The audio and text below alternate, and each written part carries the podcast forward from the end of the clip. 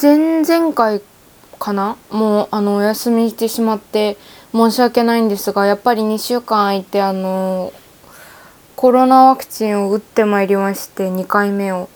それで、まあ、取ってたんだけど、言い訳をさせてもらうと取ってたんだけど、どうしてもちょっと納得がいかなくて、なんかこの拙いおしゃべりでもやっぱり自分的に編集しながら納得いかないなっていうことが割とあって、であのー、まあワクチン熱出てもなんともないだろうからいっかと思ったんだけど、結構なんともあって さんじゅうななてんご まで出てしまって、体温上がって、で私本当に体がありがたいことに強いので熱を何年もあれ出てなかったんだけど、コロナワクチンをきっかけに何年かぶりに熱が出たっていう話前もしたと思うんだけど、それを上回る熱が出てちょっとねびっくりしちゃった。こんなに体って熱くなって、あの汗がいつもなんか動いて汗が出るのとは違う汗がこんなに出るんだと思ってね、ちょっとワクチンは体を強くするために打ってるものなのに、なんか異物が混入して熱が出てるみたいで、ちょっと怖い気持ちになったというか、なんか本当に大丈夫なのかしらって思ったりして、でなんか噂によるとさ、噂だけどさんかいめよんかいめとかいちねんにいっかい打たなきゃいけないとか、そうしないとあの意味がなくなっちゃうとか、やっぱインフルエンザも一緒だけど、そういう話が今あるけど、もうこれいちねんにいっかい打たなきゃいけないってなっても本当に大変だなって思うくらい、結構本当に生活に支障がある。でなんか打ってから結構日にち多分いっしゅうかんくらいか、もういっしゅうかんも経ってないか、よん、ごにち、あ違う違ういっしゅうかん経ったわ、いっしゅうかんくらい経ったんだけど、もうまだね打ったとこ押すと痛いんですよ、腕が。なんとなんとって感じなんだけど、なんか筋肉痛とはねちょっと違う、やっぱ傷跡みたいな感じで痛くて、跡とかはそれこそ見た目は残ってないんだけど、腕上げてこうシュッてこう上まで上がるんだけど、上まで上げきった時とか長く上げてられない、腕が痛くてっていうのがねかなりあって、重い荷物運ぶのとかは大丈夫なんだけど、どうなんだろうね、気圧とかも関係あるのかな。最近結構暑くぐっと暑くなったり寒くなったり繰り返して、気圧の変化でも今日も頭がガンガンに痛いんですけど、でもね本当にあのー、気を引き締めてやっていかないとなっていう感じですよね。なんか冬になると思ったらまだ全然なんか暑さ的夏だし、じゅうがつってこんなに暑かったっけとかって思って、まあそれでまあいいや、えっと今週も、えー、身内ラジオ始めていきたいと思います。それでは、えー、よろ今週もよろしくお願いします。 Welcome to our home。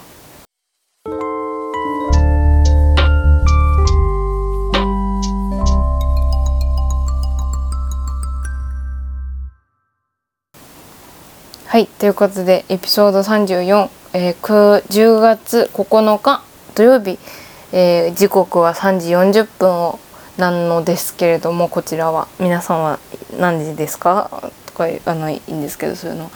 そうワクチンの話はもうよくて、あの結構みんな当たり前に打って静かにしてるけど、もう私ギャーギャーギャーギャー騒ぎたいくらい結構。あの一大事っていうか、みんなすごい「あもうにかい打ったよ」みたいな感じで「え全然なんか話に出さなかったけどそんなになんか楽だったの?」とか思うくらい、みんなすごいさらっとにかい打つから、みんな強いな、すごいすごいぜ。今週は本当にあのラジオがあってもなくても本当にマジでいろんなことがあって、話したいことがいっぱいあるの。今週あったことっていうのが、まず一つはあの人生で一番大きな買い物をしました。しかも、みえっと、ふつかれんぞくで人生で一番大きな買い物をあのして更新したんですけど、というのはですね、あの以前からずっとワイヤレスヘッドホンが欲しくて、で探してたんですよ。それでなんか家電量販店に行ってであの聞き比べしたりとかでいろいろ探してたんだけど、今のご時世だからヘッドフォンをみんなつけてなんか視聴できるっていうことがあんまりなくて、あのできるお店が少なくて、で大きいお店に行っても「あすいません今視聴してなくて」っていうことがあったんだけど、まああの視聴してるお店を見つけて、で試し試すことができたんですよ。それでいろいろソニーとかノイズキャンセリングがないものがよくていろいろ試してたんだけど、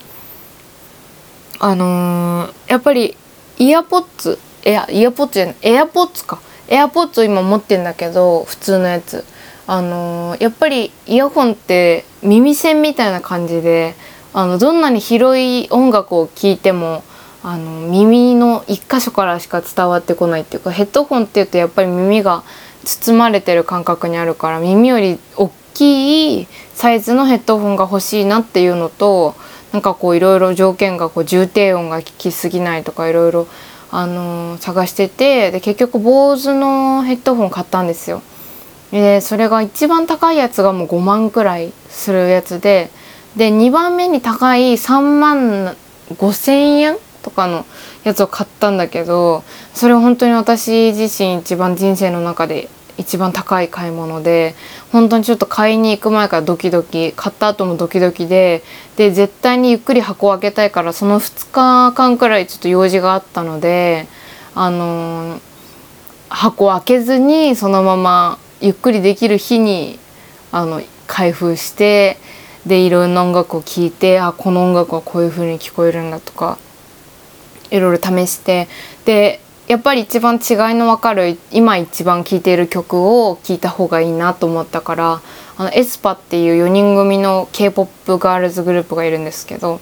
その子たちが新しく出した「サーベージ」っていう曲があるんだけど、その「サーベージ」っていう曲をあの聴いたらやっぱりあのすごかった。なんかあのうーん機械音よりかはやっぱりそのギター、アコースティックギターとかピアノとかそういう方が違いははっきりわかるんだけど、その音に包まれてて本当にそこで歌ってるみたいな感じが本当にやばくて、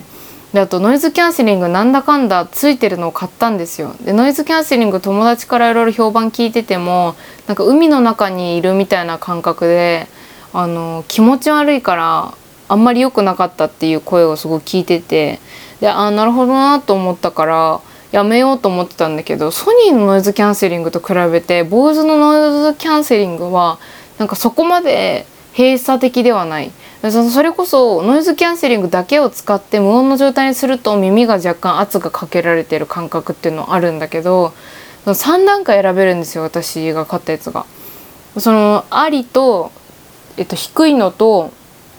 高いノイズキャンセリングさんだんかい選べるんだけど、そのないのは完全になくて、その若干耳が覆われてる時のホワーンって感じだけで、手があれなのよ、風の音をだけを排除して周りの音は聞こえる状態ですよっていうことで、これが私扇風機今日当たってる状態でやってみたら本当に扇風機の風だけが遮断されて音楽とそのテレビの音だけが聞こえるっていう状態になって、でノイズキャンセリングをこうにすると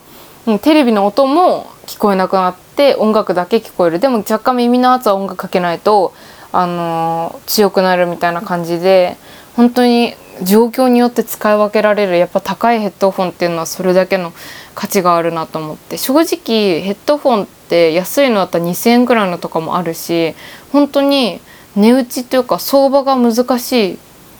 い。そのボーズとかソニー、まあソニーはなんかあのまだヘッドホンといえばっていうわけではないからあれかもしれないけど、ボーズってヘッドホン、私もこう今ラジオ撮ってるのがあのいつもらったやつかな、あの買ってもらったあの有線のボーズのヘッドホンなんですけど、でスピーカーもボーズで、やっぱ音響機械といえばボーズっていう感じで、なんかネームバリューがあるから高いんですってあの言ってて、家電量販店の人が。だからそれくらい結構ネームが高い高くついてる。でもそれだけ品質品質か品質もいいものなんだなと思ってびっくりして、でその後ですね、いちにち経って次の日、まあ、昨日ですね、昨日あの任天堂スイッチの当選発表がありまして、任天堂スイッチ皆さんあのご存知だと思うんですけど、あの両方にねこうリモコンでジョイコンみたいなこう外せる、取り外し可能なのが本体についててっていう新しいゲーム機器なんだけど、それの最新型の有機イーエルっていう今テレビとかにも搭載されてるがめっちゃ高画質なバージョンが出たんですよ、新しく。でスイッチ自体ずっと熱盛とかやりたくても欲しかったんだけど持ってなかったのね。それであのライト買おうかなとかってすごいいろいろ迷ってた時に有機 イーエル の発売が決まったの。なんか予告みたいなのが出てて、それでその有機 イーエル のは普通のやつの特徴が違う、そう進化したところっていうとやっぱその画面が綺麗っていうところと画面のインチが大きくなった、そのサイズは変わらずにあの画面の幅だけが大きくなったから、その画面が大きく見えると。あとあの充電のバッテリー機能が長かったり、もともと入ってるギガバイト、あのスイッチって今までの従来の任天堂と違ってカセットだけじゃなくてコンビニとかでもよくプリペイドカード見かけると思うんだけど、あれ買うともうデータダウンロード版ですぐできるんですよ。そのカセットの本体自体残んないから中古で売り出せたりっていうことができないっていうのがあのー、デメリットなのかな。そのデメリット形で残したいっていう人かデータでいいよっていう人かどっちかなのかって、そのメリットデメリットはやっぱ使う人によっては違うと思うんだけど。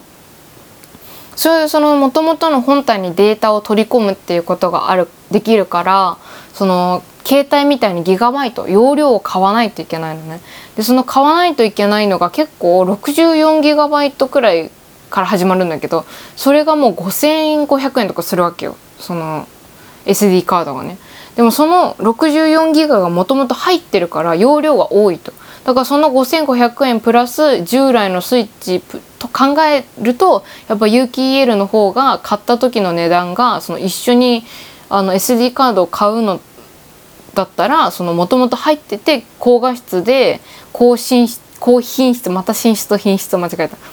品質な有機 イーエル を買った方がいいなって思ったわけ、あこは。それで買おうと思って、でも普通に買えないんですよ。じゅうがつようか、えっと、昨日公式で発売されたんですけど、えっと、その前だいいちじ抽選だいに抽選とあって、家電量販店とか、えっと、ゲームのお店、またはそのにマイニンテンドーストアっていうニンテンドー公式ストア の, あの抽選応募で当たったら買う権利が与えられるのだから、権利をまず抽選で手に入れないといけなくて、絶対もう早く欲しいからちょうど応募できるタイミングだったので応募したんですよ。それでいっかいめがね、任天堂ストアとノジマでやったんだけど、なんかどっちも当落ど当選しても落選してもどっちもメール来るんだけど、なんか来なくて私メールが。それであれと思って、で怖いから漏れ多分漏れたのかな分かんないけど、だからだいにじ抽選がやってる方の任天堂ストアいっぽんで抽選かけたんですよ。それがね、えっと、にじゅうはちまでの抽選がだいいちじで、でだいにじがついたちからむいかくらい、そのいっしゅうかんくらいで、で抽選の形式も面白くて、全量販店、例えばアマゾン、楽天とかそういうとこもそうだし、ヤマダとか、えっと、ノジマとかもそうだし、あのー任天堂ストアもそうなんだけど、いつから予約販売を開始しますっていう予告をしちゃいけないの。はい、もう今から始まりましたよ、今からにじゅうよじかん以内に抽選期間です、どうぞっていう感じで、あの転売とかされないために、あのそのなんていう人手を確保されないように、その急に発表されるわけで、発売日も発表されてなくて、あの当日急に「はい今日から予約です」「はい今日から販売です」っていう風にされてて、で家電量販店とか見てたらどこの量販店だか忘れたけど、あの店頭では受け取れませんとか、ネットのみ、店頭だと違う人が来たりとか、その転売の人が来たりっていうのでいっぱい買い占めちゃう人がいるから、あのー。ネット予約だけですよっていうところがあったり、私が一番驚いたのは過去さんかげつ以内できゅうせんえん以上の買い物をしたけ履歴を見せることができない限り応募もできませんっていうお店があって、それはもうさ、ある意味さ信頼じゃん、お客様と店との。それの、あの経歴を見せないと応募もできませんよとか、ひとりいちだいまでですよとかっていうのがもうあって、そんなにすごい厳しい抽選なんだと思って、まあ、半分当たらないような気持ちで応募して、で、えっと、一昨日なのか当落で、えっと、発表日で、でその日もメール来なくて、でおかしいなと思いながら、まあ、とりあえずあ昨日までそのようかまで待つかと思って待ったんですよ。でも来なくて、でさすがに怖くてめちゃめちゃ調べて、そしたらなんかあの任天堂の対策のあれみたいなのに引っかかって。ってあのメールが来ない人もいるよっていうのをツイッターで見て、そのこういう時本当はツイッター便利なんだけど、あの一緒のやっぱリアルタイムでメール来ない人と分かち合えるっていうかさ、そのツイッターで検索かけんのよ、その任天堂当選メール来ないみたいな、それと私のスイッチの当落メールまだ来ないんだけどどういうことだろうとか、来ない人へこういう対策方法があるみたいですよとかいろいろ教えてくれてる人がいて、でそのマイ任天堂ストアのアプリを入れ直して、あのマイページを見たりしてもお知らせ来てないし、ちょっとどうしようと思って、ウェブも何回もウェブのマイ任天堂ストアに何回もログインしたら、なんかお知らせのところにいっけんってこうポチってできてて、うわこれまさかと思って開いたら当選のお知らせみたいなのが書いてあって、で一回閉じてははまってなって、それでもう一回開いて、でこれ私ちゃんとログインできてるよなみたいな、当選できてる人はこういうお知らせが来ますよっていうあれだよな、あれかもしれないと思って押したんだけど、もうログイン済みになってて、なんと当選してたんですよ。まあ昨日の夜、いやほんとちょっとなんか今はもう信じられないというか、まあ、もう振り込んで、でそちらがですね、そちらのお値段が、えー、さんまんごせんえんとか、もうほぼよんまんみたいな、でもよんまんいかないくらい。結局カセットとかまだ買ってないので、本体だけなのでまだいろいろ充電のやつとか買うとよんまん超えてくると思うんですけど、あのちょっとね今月はあのもう財布の紐をあの締めていかないといけない。まだここのかしか経ってないんですけど、ちょっといっしゅうかんであのこんなにちょっと口に出すのも怖いような値段を自分で使ってしまって、あの本当にああやばいなっていう感じなんですけど、まあでも本当モチベーションなんでね、こういうのはあのー、頑張りますっていう感じなんですけど、いや本当に使っちゃったな、やっちゃったっていう感じなんだけど、まあでもうん嬉しいです、ありがとうございますっていうことですね。いや本当うちにね有機イーエル、いやスイッチが来るっていうことで、なんか箱も軽量化っていうか、なんかちっちゃくされててね、全てに関してで一番最初にぶち当たる問題っていうのが、やっぱソフトは何を買うかっていう話なんですよね。やっぱあのー、一昨日くらいにあの新しくあのー、なんだっけ新しくスマ大乱闘スマッシュブラザーズにソラが参戦することが、あのー、発表されたりとか、まあ、いろいろあって、あちょっとこれはやっぱりスマブラを一発目に買うべきだなっていうのは思ってて、で絶対に一発目でにこ買っちゃいけないっていうのだけは誓ってて、いっこずつソフト、そのソフトがもう擦り切れる擦り切れることないんだろうけど、データだからあのもうめちゃめちゃもうやりまくって、もういいですってなった時に買いたい新しいものをっていうのをすごいあの思って、だからまずやり込みとしてひとつめにずっとやりたかったスマブラを購入してから、あのゼルダを買うのかポケモンを買うのかいろいろ迷って楽しみたいなと思います。スイッチライフをあー楽しみ。私本当に毎日のように馬娘にあの追われているのに、ここにスイッチが加わって、果たしてスイッチをあの全うできるのかっていうことが本当に、あ今週本当盛りだくさんだったな。明日でいっしゅうかん終わるわけだけど、あとねあのワンピースもワンピース今見てるんですけど、ワンピースがひゃくわめに到達して、あのひゃくわを見終えました。ひゃっかんが今出てますけど、ひゃくわを見終えたっていうのも結構ターニングターニングポイントっていうか、あの ビ, ビッグポイントって感じで、あとねあの地震来たね、おととい関東の人お住まいの方なんか怪我したとか大丈夫ですか？よんじゅうにんくらい怪我されたっていうのをニュースで見たんだけど、結構大きな地震だったね。びっくりした。なんか歯磨いててさ、私地震来る時いつも歯磨いてんだよ。なんか さんてんいちいち の時は違ったけど、あの歯磨いてていつもそれ縦に揺れてるね、ガガガガって、それで横にガガガガガガンガンガンガンって揺れて、すっごいびっくりした。久々にあんな大きい地震。それでやっぱり緊急地震速報があるとびっくりするね。 J アラートとかも街中になって、やっぱ J アラートって言葉がさ浸透してるのもなんかすごいし、ここ数年ででやっぱりコロナ禍なのに電車はあんなに混むし、本当に電車がライフラインがストップすると大変なんだなって思ったりして、私はもし出先で電車が止まったら即ホテルに泊まるかな。もう帰る方がきついと思うしっていうのをいろいろ考えたりしたね。そのどうするかっていうのを改めて話し合うっていうのは大事だなって思いましたね。やっぱその地震が起きた時に私は犬が犬がいるので家にあのあっちこっち走り回っちゃうんだよね、興奮しちゃって。猫ちゃんとかはさ物の下に隠れて怯えたりするけど、犬はやっぱその単純だからさ頭が俺の家が俺の家がって感じになっちゃうんで、俺の家がどういうことだこれはっていうこう誰がやってんだっていう感じでね走り回って、ね、こう嗅ぎ回るんだよ。それってさ家具が倒れたりするから危ないじゃん。がもう即犬を抱っこして、それで犬が怯えてるのに乗じて私も怯えてるのをごまかしながらひたすら歩き回るんだけど、私はその場をねいろんなとこ歩き回ったら危ないから、それで歯ブラシ口から出して割れそうなグラステーブルの真ん中に集めて、とりあえずドア開けてみたいな。ドアがさ閉まっちゃうっていうじゃん地震で歪むと。特にオートロックとかじゃないドアってさなんか歪んで開かなくなっちゃったりするから、まずすぐドアを開けに行ってとかっていうのってあるし、で真ん中にすぐ部屋の真ん中にとりあえず地震が収まるまでは集まってっていうことで、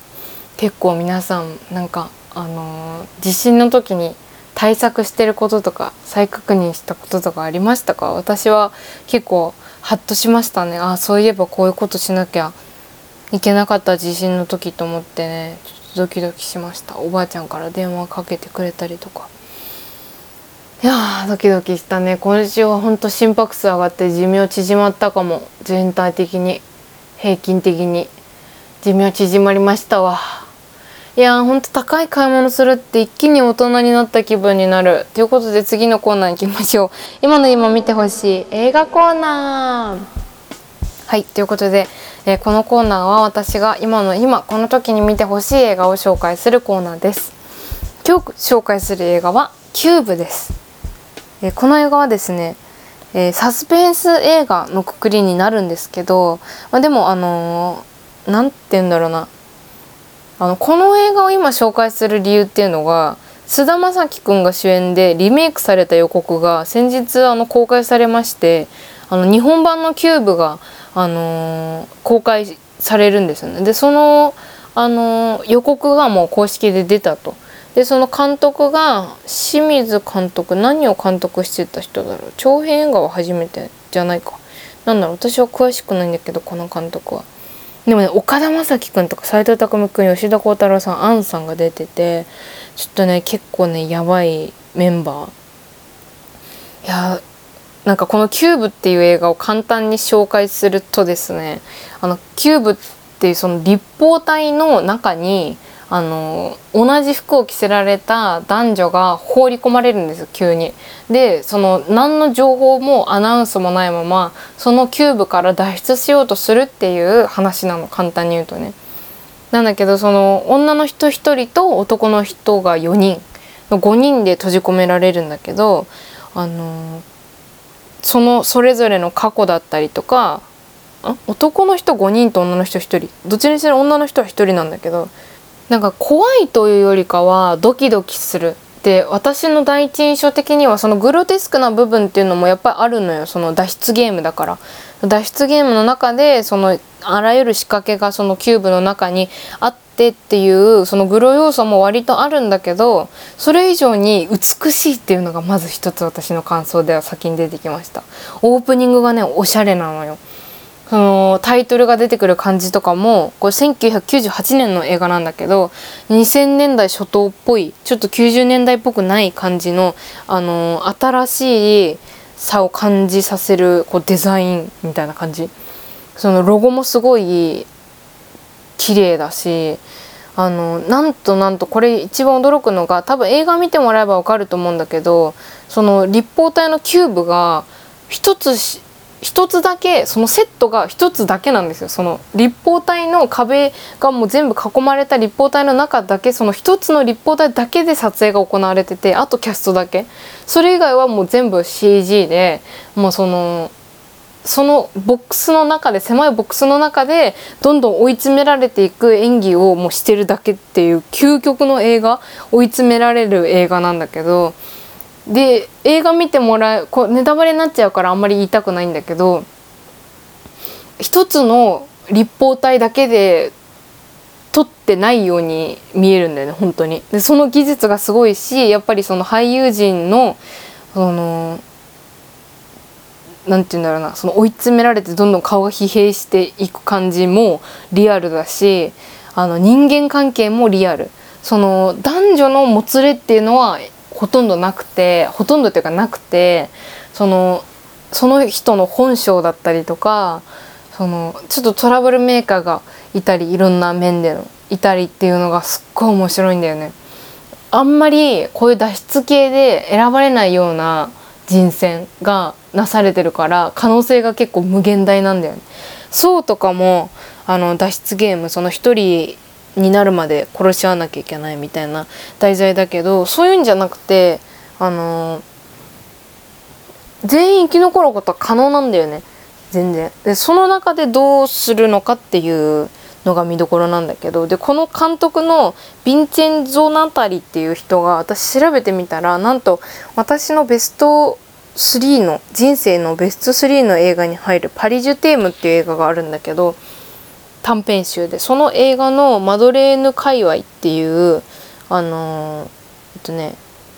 イライジャ・ウッドっていうロード・オブ・ザ・リングの、あ、ロード・オブ・ザ・リングじゃないな、あ、そうそう、ロード・オブ・ザ・リングでやってた、ロード・オブ・ザ・リングのシリーズの主演をやってる人がいるんだけど、その俳優さんが主演の、あのー、短編映画を撮ってる人 で, でそれがまずびっくりしたの。その監督とキューブの監督が一緒だっていうのがびっくりして、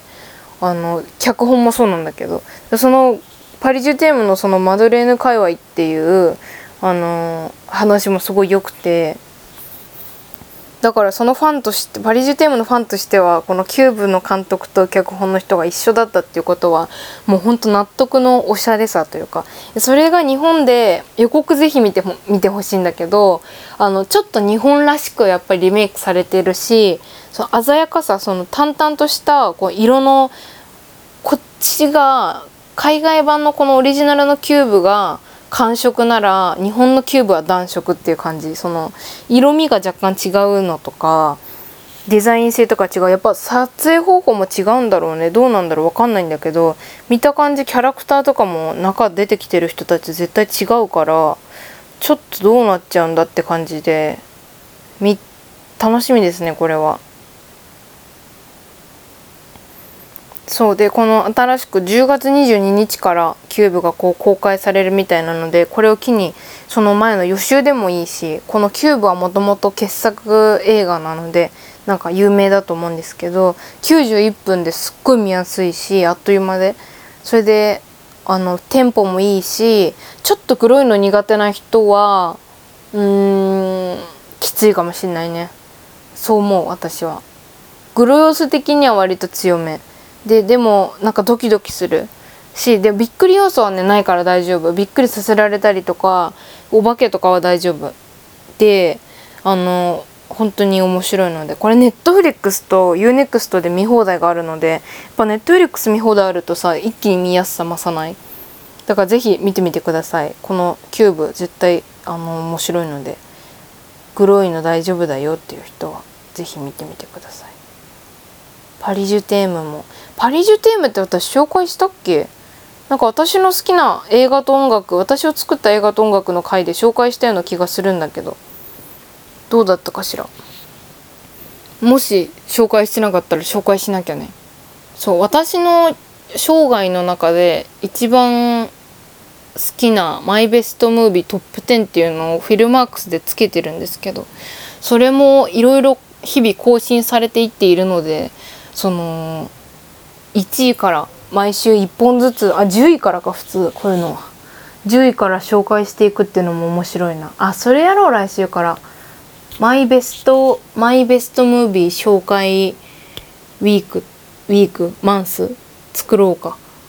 じゅっ週 1, 1週いっぽんずつトップテンから紹介していくの、来週からやろう。あ、いいですね、それ始めましょう。ということで、そろそろお時間なんですけれども、いい企画を思いつけてハッピーです。でもこの紹介してる間に新しくいい映画と出会っちゃったらどうしよう。そしたらまたそれを紹介すればいいのか。今日はね、映画にほん見たんですよ。シンデレラと、あ、映画じゃないからドキュメンタリーか。ドキュメンタリー、アメリカンマーダーっていうネットフリックスオリジナルドキュメンタリーを見たんですけど、楽しみ、あ、楽しかったですね、割と。それもフィルマークスデビュー出して。シンデレラはね、あんまり良くなかった。Amazon プライムのオリジナルの最近出たカミラ・カベロちゃんが主演のやつなんだけど、シンデレラの話をベースとして現代版に完全リメイクして あ, あるミュージカル映画で、なんか曲がクイーンとか、あのー、ビヨンセとかいろいろ出てきたりして面白いんだけど、演出面白かったんだけど、ちょっとあの物語があまりにもガラッとしてて、あのキャストがあんまり私は好みじゃなくてという感じがして、ちょっと残念だったな、これは。今日はちょっと、あと私このケイ・キャノン監督がね、ピッチパーフェクトをあの作ってる監督なんだけど、ピッチパーフェクトがあんまりあれだ、面白くなかったから、あれな、多分合わないんだと思います、私と。私が好きなタイプじゃなかったんだと思う。でもこれもすごい高評価で、ニューヨーク、あのタイムズスクエアにすっごいでっかい看板が、あのー、ブロードウェイの横にバーンってあって、この前エミー賞を見た時に、あのー、横にすっごいでっかい広告があって、で日本でも シーエム がやってたりして、結構あのー、すごい莫大なお金がかけられて、近年で見られないような、あのシンデレラのあのドレスの変身シーンとかの シージー がどうなってんのこれって感じすごかったので、あのぜひ新しいミュージカルが見たいとか、あのー、っていう方はいいかもしれない。シンデレラ、これは Amazon プライムだけ見れます。え今日紹介したのは Netflix と ユーネクスト だけでえ見放題が見れる、他は全部レンタルがあります、キューブっていう映画を紹介しました。はい、それでは、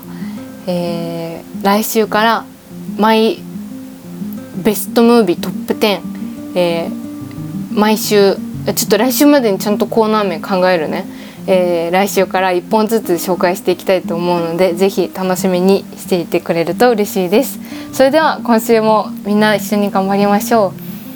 う。お相手は工藤和子でした。バイバーイ。